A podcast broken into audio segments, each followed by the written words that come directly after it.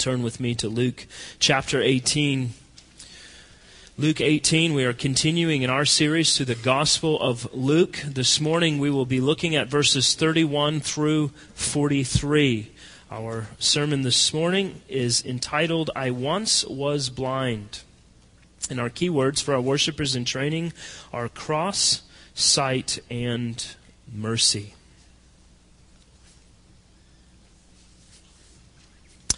Let's think about the words we just sang.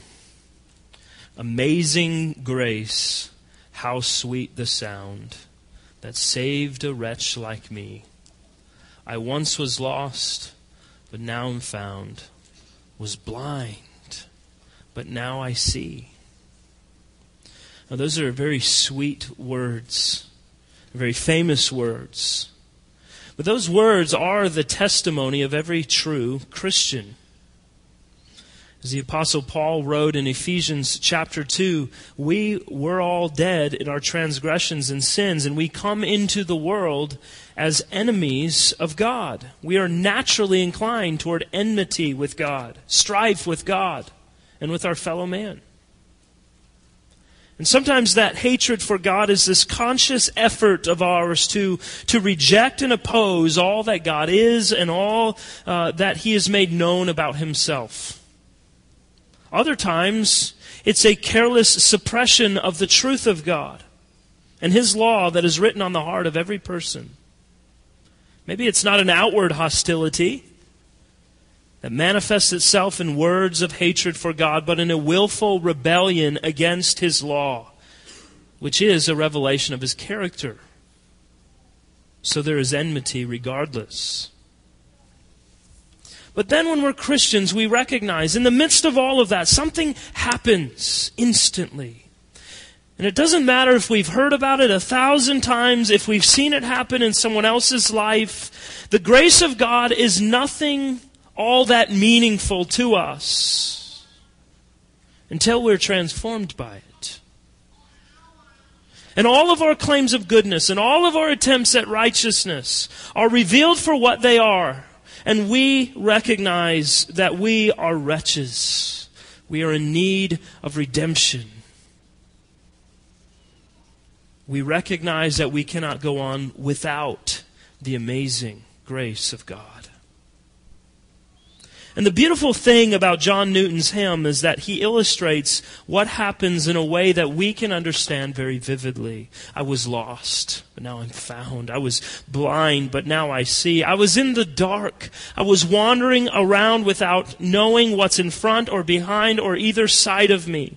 But now, now because of the grace of God, there is light, there is vision, there is sight, the, there is the ability that I did not have before. You see, the grace of God changes us on the most fundamental level, and it works from the inside out. Our hearts are changed, and in times our actions are changed as well. Now, all of this rests upon the atoning work of Jesus Christ on the cross at Calvary. We would never receive God's grace were it not for the work of Christ to fulfill his covenant responsibility with the Father to bring about the salvation of mankind. You see, God's law is the unflinching requirement for all people to uphold it in absolute perfection. But there's a problem. None of us can. We all fall short of God's requirement. And as a result, we've broken God's law. The penalty He's prescribed is death, everlasting condemnation. But in the fullness of time, Jesus came into the world to set sinners free, living a perfect life, fulfilling God's perfect law, dying a sinner's death on a cross, taking upon himself the wrath of God that was reserved for us. And when our faith is in Christ, His righteousness, His right standing, His acceptance before the Father, because of His perfection, is transferred to our account, and we become children of God. It's not something we earn. It's not something we can buy. It is grace alone, and it comes through faith alone in Jesus Christ alone. And because of the work of Christ, we now have a way to enter into the kingdom of God. And apart from that, we're helpless. We're dead. And so God commands all men everywhere to repent of their sin and to believe this gloriously good news, to believe on Christ, to put all of our hope, all of our trust, all of our faith, all of our assurance in Jesus Christ alone. And as Christians, we know this to be true because of the testimony of Scripture. And we know God's grace to be evident and real because of its effect in our own lives. However, what we've seen throughout the Gospel of Luke and what we will see in today's passage is that even Jesus' closest disciples did not have the categories to think through all I've just explained. They didn't think through and they didn't understand how it would be that their Savior would need to be crucified in order to be set free. In order for us to have the blinders removed that we might see. So let's read beginning in verse 31 of Luke chapter 18. And taking the twelve, he said to them, See, we are going up to Jerusalem, and everything that is written about the Son of Man by the prophets will be accomplished. For he will be delivered over to the Gentiles, and will be mocked and shamefully treated and spit upon and after flogging him, they will kill him, and on the third day he will rise. But they understood none of these things. This saying was hidden from them, and they did not grasp what was said. Now, throughout the Gospel of Luke, there are at least seven times when Jesus alludes to his coming death. Three of the times are very plain explanations of what is going to happen, and this one here is one of the plainest of those instances. And notice the detail with which Jesus uses to explain it. Going to Jerusalem, fulfilling everything the prophets had said would happen to the Son of Man. Delivered up to the Gentiles, mocked, shamefully treated, spit upon, flogged, and then killed. So the suffering that Jesus was to endure was very plainly presented to the disciples by Jesus. And while you think, uh, you might think if I were to stand here and tell you that I was a little bit crazy, it would be somewhat similar of me saying, I'm going to die, and it's going to be on the 15th green on the Lost Plantation golf course. Someone's going to hit a ball from behind me. It's going to strike me in the head. I'm going to have a brain aneurysm and I'm going to die. Now, you would very clearly know what I'm talking about, right? I'm not really leaving anything up for question in that explanation. We have the same kind of clear and plain language from Jesus here. Look further. He also says, on the third day, he will rise. And when Jesus talks about his death, when he shines any light on the cross at all, he always talks about the resurrection as well. It's a package deal. If Jesus died and there is no resurrection, we have a dead Savior who can do us no good.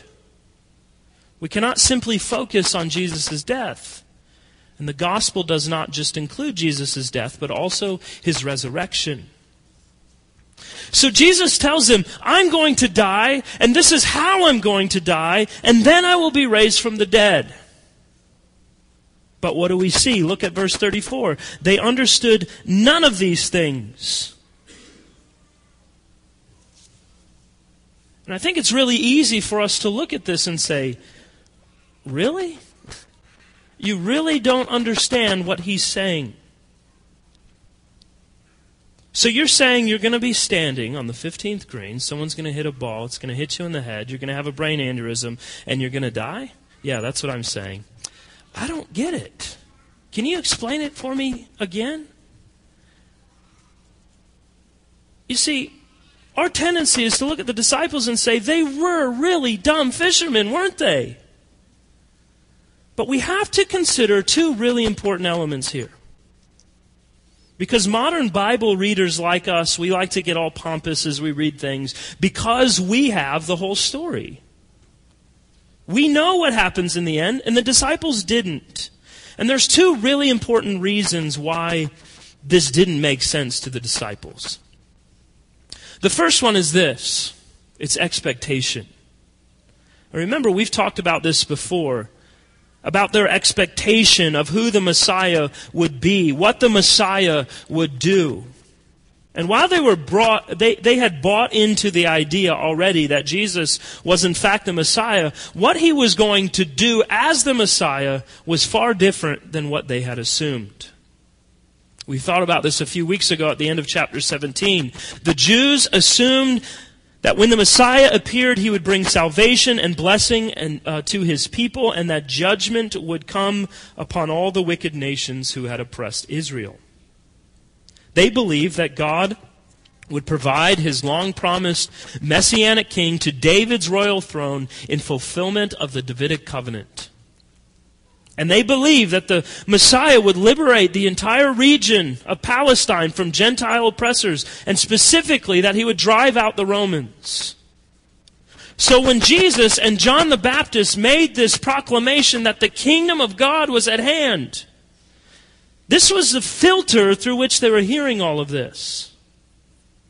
You see, their expectation was this secularized, politicized kingdom. But Jesus' kingdom was very different a kingdom where God would bring deliverance from humanity's true enemy, the guilt and power of sin. And in the end, because Jesus did not offer this nationalistic kingdom that the Israelites had longed for and assumed was coming, they killed him. And they killed him without knowing that his very death and resurrection were the means by which all of the promises of God would ultimately be fulfilled.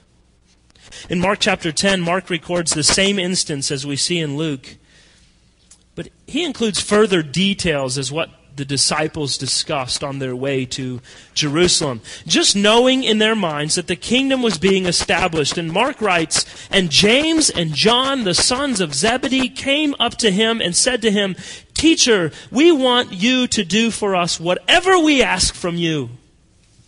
Okay. And he said to them, What do you want me to do for you?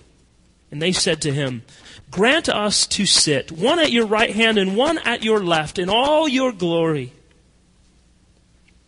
Jesus goes on to tell them that they do not know what they are talking about. Why?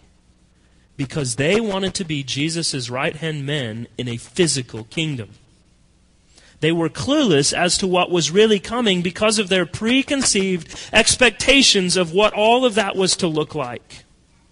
So when Jesus spoke of his death and resurrection, even in such specific details, they were completely lost because they thought he was coming to sit on a literal physical throne in Jerusalem to reign and rule as the king of their nation state.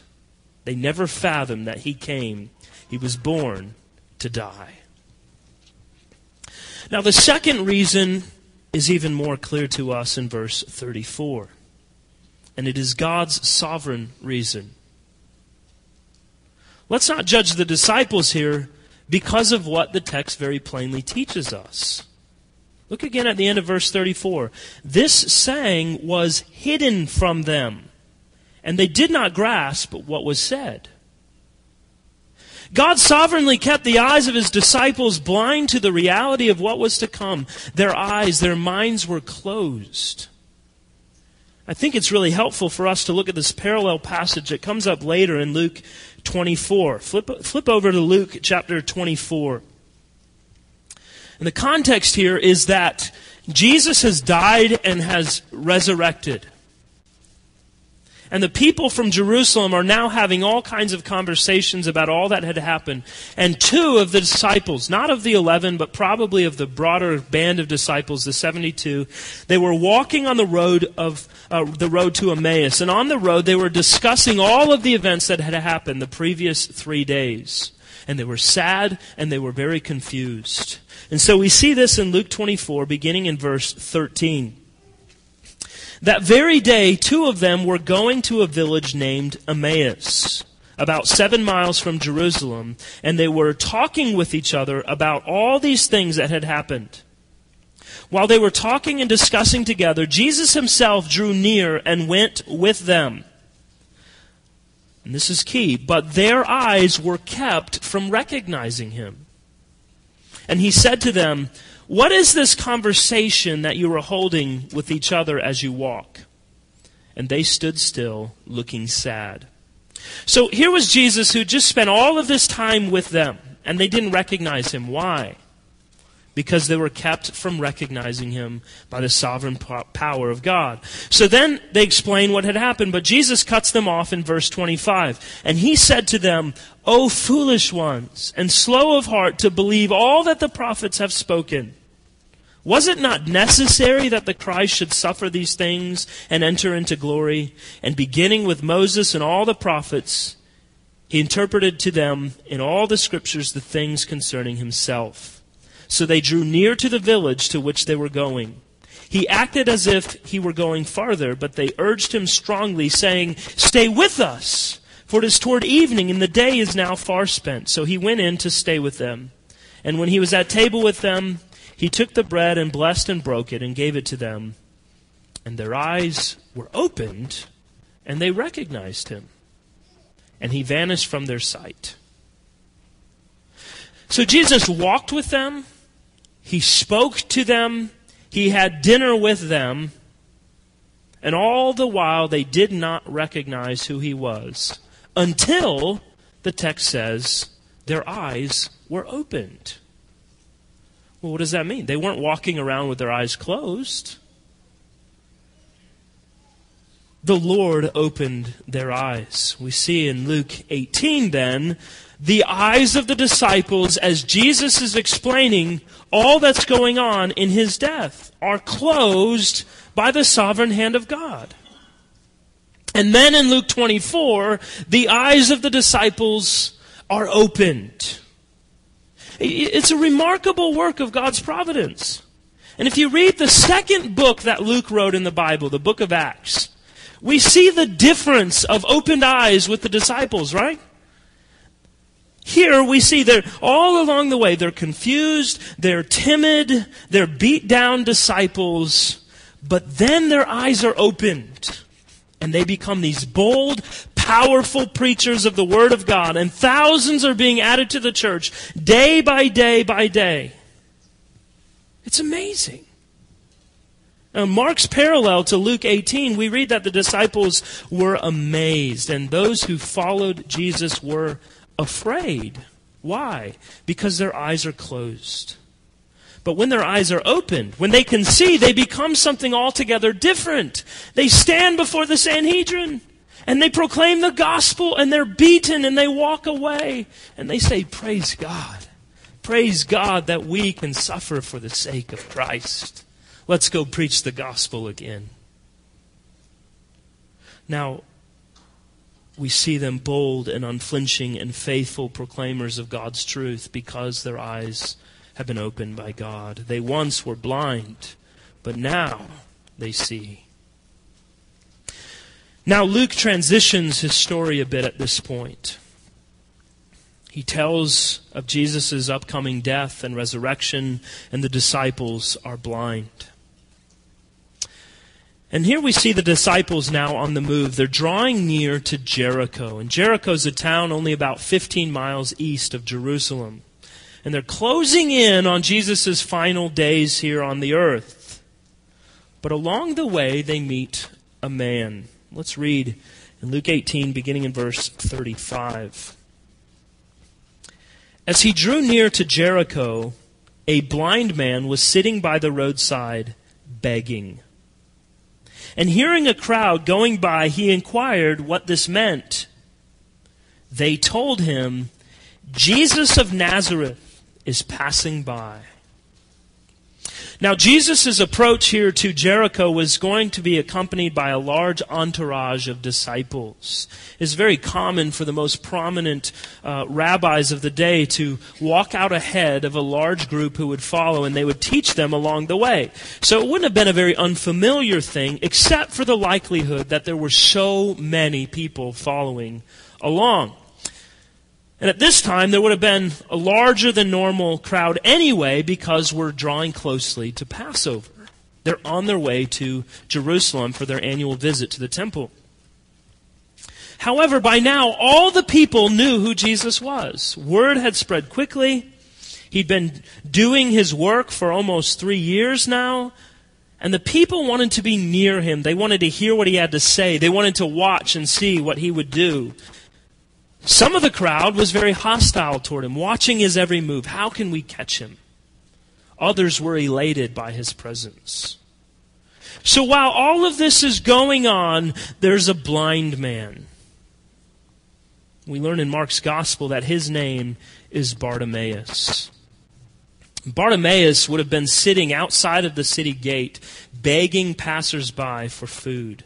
Was probably his normal routine each and every day. He couldn't work to earn money, so he depended on what he could receive from those who would give it to him. But suddenly, as he sat begging, his blind, sensitive ears heard the sound of a great crowd approaching. And he asked, Who is that? What is, what's going on? Jesus of Nazareth is passing by. Now, Jesus' hometown of Nazareth has nothing to do with him being the Messiah. It was inconsequential in terms of him being the God man. But the word about Jesus and his mighty works in fulfillment of the prophecy of old had reached far and wide. Messianic speculation was very, very high among the Jews. So perhaps Bartimaeus had heard that Jesus called himself the Son of Man that he had been from the right bloodline, that he was from the tribe of Judah. Whatever the case was, Bartimaeus immediately came to the right conclusion Jesus is the Messiah. Look at verse 38. And he cried out, Jesus, son of David, have mercy on me. And those who were in front rebuked him, telling him to be silent. But he cried out all the more, Son of David, have mercy on me. Uh, surely by this time, Bartimaeus was surrounded by many people. Think of, if you're a blind man, think of being in downtown Savannah on St. Patrick's Day. Surrounded by all kinds of people. He had nothing else to do. He didn't know where Jesus was. He just knew that he was there somewhere in the crowd. Jesus, son of David, have mercy on me. It's a messianic cry. Bartimaeus may have been physically blind, but the eyes of his heart were open wide. He knew that Jesus was the long awaited Messiah. He would not miss his opportunity to miss him along the way. That title, Son of David, it points to Jesus as the royal Messiah in the line of David. And so, as such, he fulfills the promises God made to David regarding the everlasting reign of his offspring. So, Jesus is the unique agent in bringing the rule of God to the earth, a rule that is characterized by salvation and blessing. And Bartimaeus understood this. Jesus, son of David, have mercy on me. This is what Jesus' miracles were intended to reveal. And this man, Bartimaeus, though blind, understood what nearly everyone around him did not. Jesus, son of David, have mercy on me. But Bartimaeus was aware of his miserable condition. And any person who genu- genuinely cries out to Jesus does so from a, pro- a profound sense of need a profound knowledge of their condition, a profound understanding of their hopelessness without Jesus and his mercy. Jesus, Son of David, have mercy on me. Again, as Luke has made so clear, it was the poor, it was the afflicted, it was the blind who saw Jesus for who he was who believed what was promised about him in the scriptures and revealed in all of his miracles. And they are the ones who cried out, Jesus, son of David, have mercy on me. Bartimaeus had amazing persistence. All around him, the people were saying, Be quiet, man. Stop yelling. You're making a scene. But he cried out all the more, Jesus, son of David, have mercy on me. Will someone please make him quiet? He didn't care who was around. He didn't care who heard him. He didn't have any concern about what others thought. He wanted to make sure Jesus heard him. Jesus, son of David, have mercy on me. He was beyond anyone's ability to control him. But those who treat Jesus as a spectacle, as an object of discussion, receive nothing from him. But for the cry of mercy, Jesus stops and he gives all of himself to them. Verse 40 And Jesus stopped and commanded him to be brought to him. And when he came near, he asked him, What do you want me to do for you? He said, Lord, let me recover my sight. And Jesus said to him, Recover your sight. Your faith has made you well. So, despite the efforts of the crowd to quiet him, the blind man was heard by Jesus. This is a wonderful scene. Ever since chapter 9, we've seen Jesus with his face set toward Jerusalem, and now it is drawing very near. There was a cross on his mind, there was a great struggle that cast its shadow back upon his path. Surely he was bracing himself, focusing on what was yet to come, and if there was an ever a time in Jesus' ministry that we could understand him ignoring the needs of yet another afflicted soul, this would be it. And yet, however absorbed with the great affairs that rested upon his shoulders, the work before him that would be the focal point of all human history stopped in that moment because Jesus heard Bartimaeus' cry. You see, Jesus is able to do what no earthly minister can do. However attentive a pastor may be to the needs of his church, he can still only do one thing at a time. He can only be in one place. He can only give his attention to one area. And it's sadly true, and I've said it before, that even though I don't want to, even though it's never my intention, I will sometimes fail you as a pastor. And it's, it's true of every earthly pastor. Sometimes we're unavailable. Sometimes we don't give you the attention that you need. And I assure you, it's never our intention, but it happens. But you see, that's what's so important about seeing Jesus rightly. What is true of every minister, every pastor, every friend, every member of the body of Christ is never true of our Lord Jesus Christ. You see, Jesus is in heaven. And we find in Scripture that he has some fairly extensive duties. He's administering the universe, guiding and empowering his church, wielding providence, serving as executor of the grand plan of God. Meanwhile, he's receiving praise of the vast hosts beyond counting. And yet, when you, as a child of God, cry out to him for mercy, for comfort, for him, you receive all of his attention. He stops, as it were, for you. And you get the sense that it's for you alone. Through his human nature, he was finite. But he possesses a well of infinite divinity so that he can lavish his attention upon each and every one of us who cry out to him for mercy. And he does this without taking his attention off any of his other sheep or his vast divine duties. He does not sleep and he does not slumber. So here we see Jesus, and he orders Bartimaeus to come forth. Mark's gospel gives more specific details than Luke. Mark writes Jesus st- uh, stooped and said, Call him. And they called the blind man, saying to him, Take heart, or cheer up, get up, he's calling you. And throwing off his cloak, he sprang up and came to Jesus. What a model of faith Bartimaeus is. He wasted no time calling out to Jesus when he knew he was there. And then when he was called by Jesus, he sprung to his feet. He cast aside every weight and he raced over to Jesus so that he could be there, even without his sight. This, friends, is what we must do to be secure in Christ, to be saved from the penalty of our sin, to cry out to Jesus as he is being proclaimed, to throw off every weight, to get rid of every hindrance that might keep us away and race to Him who calls us.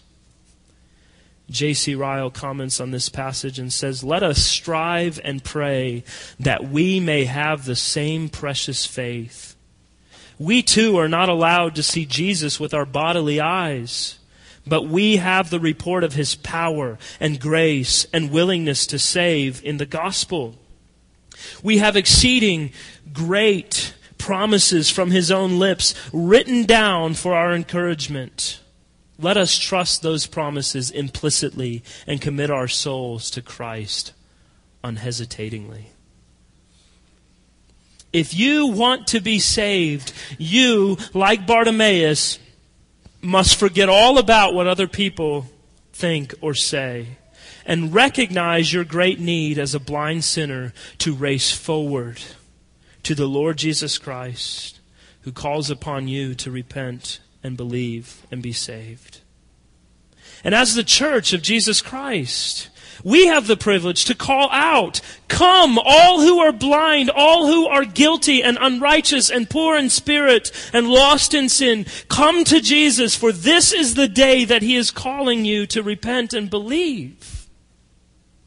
And look what Jesus does. In our text, we have a clear indication of Jesus' divinity that he would ever even ask a question like he does. What do you want me to do for you? Well, Bartimaeus wanted a miracle. And by faith, he trusted that only Jesus could do that miracle. And you know, one of the reasons we don't draw near to Jesus in close, loving communion is that we easily forget what Jesus is able to do. We forget his ability to oversee our affairs and to minister with power to the heart of faith. It is true that his will and not ours governs his sovereign power. And I thank God that he doesn't answer every one of my prayers. I lack the wisdom, much less the omniscience to know what is good for me. But the scriptures promise answers when we pray to God for His will. But suppose you had Jesus make the kind of offer that he did to Bartimaeus. What would you ask for? Think about that. What would you ask Jesus for? If you are wise, you're not asking for the end of your pain, the end of your financial difficulties. You're not asking for perfect children or your dream job. You're not asking for any of that. You would ask, Jesus, Son of David, I want to see. Lord, heal me of my blindness. Take away all of my sin and give me your mercy. You see, Jesus is not a cosmic genie, but he is an all loving giver of mercy and of grace. He is the Lord who is able to give with power, who is, uh, who is willing to give for salvation and new life. What would you like me to do? Jesus asks. And that's a question, and that's an offer that Jesus genuinely makes to those who would look to him in faith. Lord, I want to see. Lord, recover my sight. And Jesus said to him, Recover your sight. Your faith has made you well. And immediately, a man who had never had even a sliver of light enter into his eye could see. This is the power of Jesus. This is the power of Jesus in salvation. I once was blind, but now I see. That's God's sovereign work. It's immediate. It's instantaneous. It's radical. And for those who are blind and can see, it's freedom. You see, what matters is not the extent of your problems, but the infinity of Christ's power. Not the depth of your sin, but the height of His grace. And if you will believe, if you will cry out to Jesus, you too will see, just as Bartimaeus opened up his eyes and was instantly looking into the face of Jesus Christ, the author and finisher of faith. How does it end? Verse 43 Immediately he recovered his sight and followed him, glorifying God. And all the people, when they saw it, gave praise to God. The two things we see, the two greatest signs of someone's salvation in Christ, are what we see in Bartimaeus following after Jesus and giving praise to God. This is a great principle of Christianity. We are saved by faith in Christ and in Him alone. Some scholars say Mark's gospel preserves Bartimaeus' name because he became somewhat of a stalwart in the Jerusalem church. He followed Jesus, witnessing the triumphal triumphal entry on Palm Sunday, the horror of the crucifixion, the joy of the resurrection. Talk about getting an eyeful. So, what were the disciples meant to learn by this event? What are we to learn from the blind sight, the, the marvelous spiritual vision of the blind beggar? First, we, we must see our need. Bartimaeus knew that he was blind, and he articulated it. Lord, I want to see. Are you blind? Are you blind to your sin? Are you blind to your need of Christ? Perhaps you're a Christian, but your sin has cauterized your eyes to see, to not be able to see what Christ is asking of you. And so, whatever it is, you need to ask the Holy Spirit to open the eyes of your heart that you might see, that you might behold. Secondly, once you see your need, you need to see who Jesus is. He's the Son of Man, the Son of David, the awesome, glorious sovereign whom all peoples of all nations will worship and whose kingdom and dominion will never end. He's the son of David, the deliverer who will fulfill everything King David foreshadowed. He is the Savior. He is Christ the King. And third, you need to cry out, Jesus, son of David, have mercy on me. Seeing your need, seeing who Jesus really is, now cry out in faith, have mercy on me. Do you see yourself? Do you see Jesus? Have you called out to him? Jesus, have mercy on me. As Jesus went into Jericho town, 'twas darkness all from toe to crown about blind Bartimaeus. He said, Our eyes are more than dim, and so, of course, we don't see him, but David's son can see us. Cry out, cry out, blind brother, cry. Let not salvation dear go by. Have mercy, son of David. Though they were blind, they both could hear. They heard and cried, and he drew near. And so the blind were saved. O Jesus Christ, I am deaf and blind. Nothing comes through into my mind. I only am not dumb. Although I see thee not nor hear, I cry because thou mayest be near. O Son of Mary, come. I feel a finger on my ear. A voice comes through the deafness drear. Be opened, senses dim. A hand is laid upon mine eyes. I hear and hearken, see and rise. Tis he I follow him. Let's pray.